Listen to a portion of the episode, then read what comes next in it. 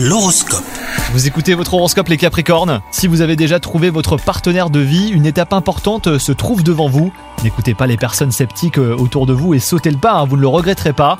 Quant à vous les célibataires, la journée s'avérera peut-être décevante sur certains aspects, mais mènera à une prise de conscience essentielle pour l'avenir. Au travail, euh, vos collègues ou partenaires vous pèsent euh, quelquefois et vous aimeriez euh, prendre vos distances hein, sans blesser personne. Et ben vous allez avoir l'opportunité aujourd'hui de vous éloigner quelque temps de cet environnement. Saisissez votre chance, cela vous fera le plus grand bien, vous allez voir.